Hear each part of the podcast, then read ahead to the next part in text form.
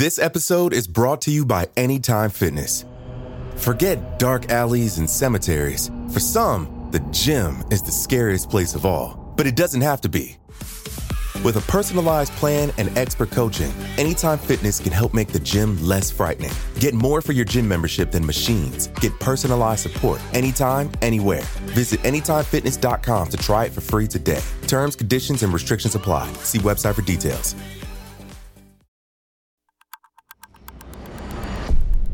Today is Tuesday, October 15th, 2019. On this day in 1793, 37 year old Marie Antoinette was convicted of treason in the midst of the French Revolution. The following day, she was executed. This episode is brought to you by Anytime Fitness. Forget dark alleys and cemeteries. For some, the gym is the scariest place of all, but it doesn't have to be. With a personalized plan and expert coaching, Anytime Fitness can help make the gym less frightening. Get more for your gym membership than machines. Get personalized support anytime, anywhere. Visit AnytimeFitness.com to try it for free today. Terms, conditions, and restrictions apply. See website for details. Welcome to Today in True Crime, a Parcast original. Every day, we flip back the calendar to this date years ago and recount one event from true crime history. I'm Vanessa Richardson, and today we're covering the conviction of Marie Antoinette, the Queen of France, for treason. She was tried and executed in 1793 during the French Revolution. Today's episode is part of our series on Halloween, where we delve into the fascinating traditions behind the world's scariest holiday. If you enjoy this episode of Today in True Crime, be sure to check out the rest of the Parcast Presents Halloween feed on Spotify. Due to the graphic nature of today's crimes, listener discretion is advised. Extreme caution is advised for listeners under 13. Before we unpack the ramifications of Marie Antoinette's conviction, let's go back to Paris in the earliest hours of the morning of October 15, 1793.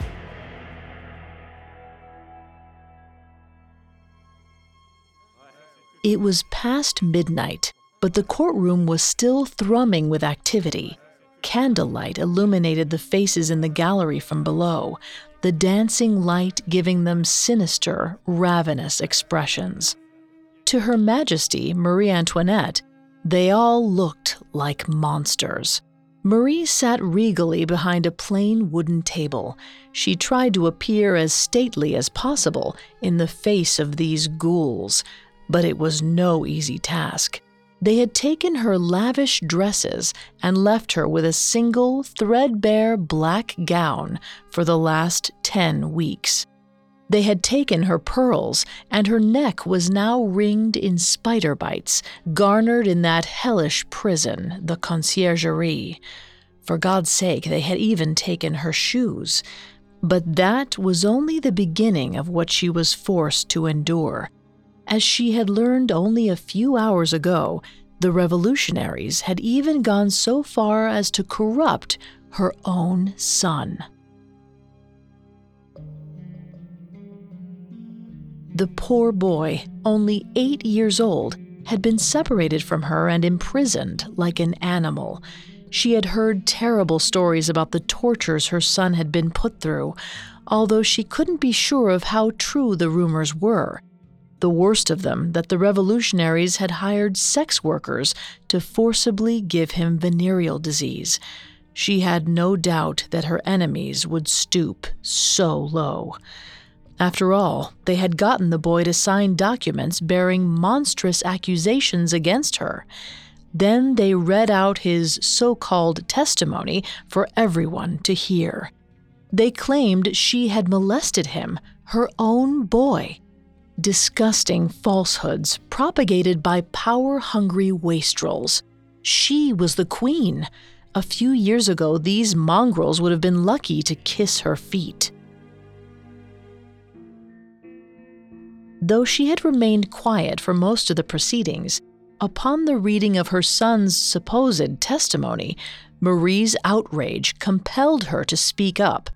She cleared her throat and said simply, I thought that human nature would excuse me from answering such an imputation, but I appeal from it to the heart of every mother here present. The brevity of her statement and defiance of her tone shocked the room. For the first time, there was something approaching a sympathetic silence from the spectators, but it didn't last for long. Within seconds, the crowd was back to hissing and tittering. It was revolting. Marie knew the entire ceremony was a farce. She and her lawyer had been given less than a single day to prepare her defense. They intended to kill her from the outset. They worried the royalists would rally behind her and her son if they were kept alive. There was nothing legitimate about the trial. She looked toward the judge and sneered. They called her the idle rich, the false royalty. And yet here they were, presiding over a kangaroo court. All Marie could do was to endure it, to prove to the commoners that she wasn't one of them. She had been chosen by God's grace to rule. To question her authority was to question that of God Almighty. After several more hours of testimony and debate, the jury returned with a verdict. At approximately 4:30 in the morning, Marie Antoinette was found guilty of high treason, depletion of the national treasury, and conspiracy against the security of the state of France. The last two charges were unimportant. The penalty for high treason alone was death. As the judge read out her sentence, Marie remained silent. A heavy lump formed in her throat, but she refused to break down. Not here, not in front of these jackals. She kept her head high and blinked away the tears. She had hoped for some privacy back at the prison, but she was afforded no such privilege. Guards watched her as she wept on the thin cot that passed for her bed. Of course, she couldn't do a thing about it. She had been beaten, thoroughly, by her enemies. So be it then. She would be a martyr. She would go down in history as the queen, perhaps France's last, who died with dignity. She spent her final hours writing a letter to her sister in law, Madame Elizabeth, she could tell by the look on the guards' faces that the letter would never be delivered. She took this blow like all the others, another thing to cry and pray about.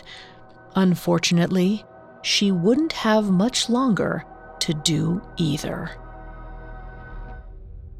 Coming up, Marie Antoinette is executed. Now back to the story. On October 15, 1793, 37 year old Marie Antoinette, the Queen of France, was found guilty of treason during the French Revolution. She was executed the following day. Marie was but one of many political figures who were killed during the Revolution, which began in 1789 and lasted for a decade. Marie Antoinette and her husband, Louis XVI, assumed control of the nation in 1774 when it was severely cash strapped. Despite the country's money troubles, King Louis agreed to support the American colonists during the American Revolutionary War. By the end of it, in 1783, the French government was even further in the red. It needed money fast. To pay its debts, the government instituted new taxes. However, the taxes primarily targeted the poorest citizens, infuriating those who were the most oppressed in French society. French farmers were hit especially hard as the 1780s yielded poor harvests. The bulk of the population struggled to make ends meet, while the wealthiest sectors of society thrived as a result of low market regulation. The arrogance and selfishness of the upper classes gave rise to widespread anti aristocratic sentiment. It was around this time that Marie Antoinette was reported to have heartlessly proclaimed, Let them eat cake, when she was informed the commoners had no bread. While it's likely that particular incident was fictional, it's indicative of how the working classes perceived the aristocracy. The resentment of the commoners only increased as the years went on until it finally boiled over in 1789. That year, revolutionaries stormed the Bastille, a political prison and fortress. From there, the revolution gained momentum. In August of 1789, a national constituent assembly formed by the commoners abolished the feudal system.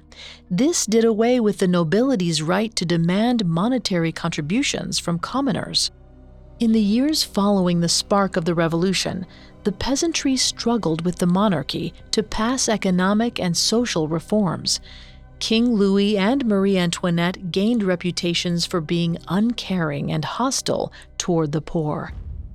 As their influence fell further and further, other European nations feared revolution would spread.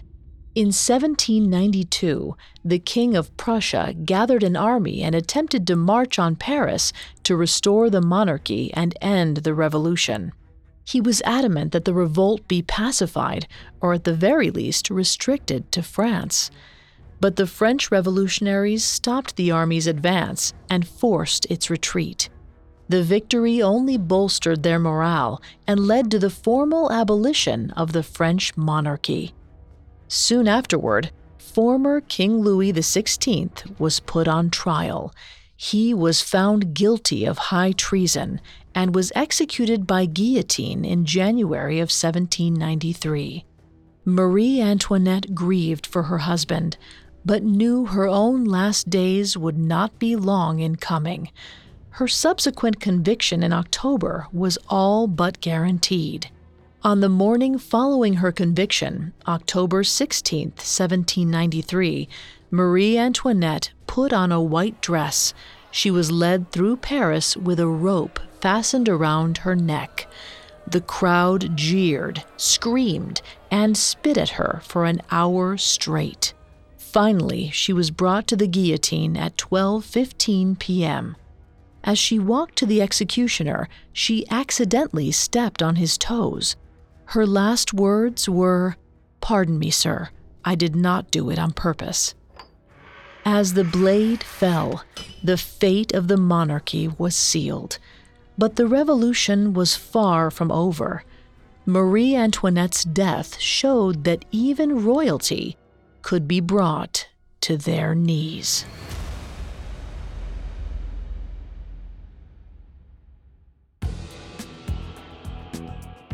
Thanks for listening to Today in True Crime. I'm Vanessa Richardson.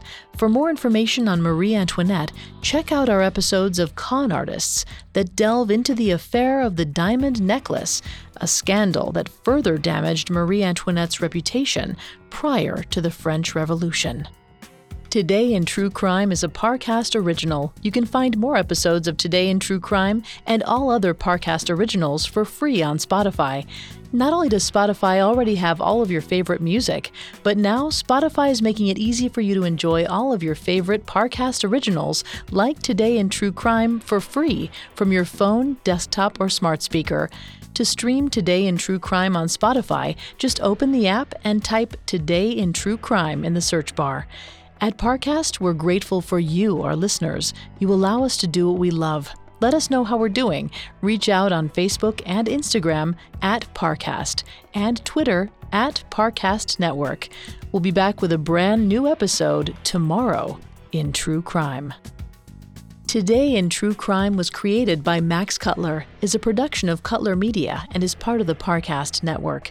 It is produced by Max and Ron Cutler, sound designed by Carrie Murphy, with production assistance by Ron Shapiro, Paul Mahler, Maggie Admire, and Carly Madden. This episode of Today in True Crime was written by Terrell Wells. I'm Vanessa Richardson.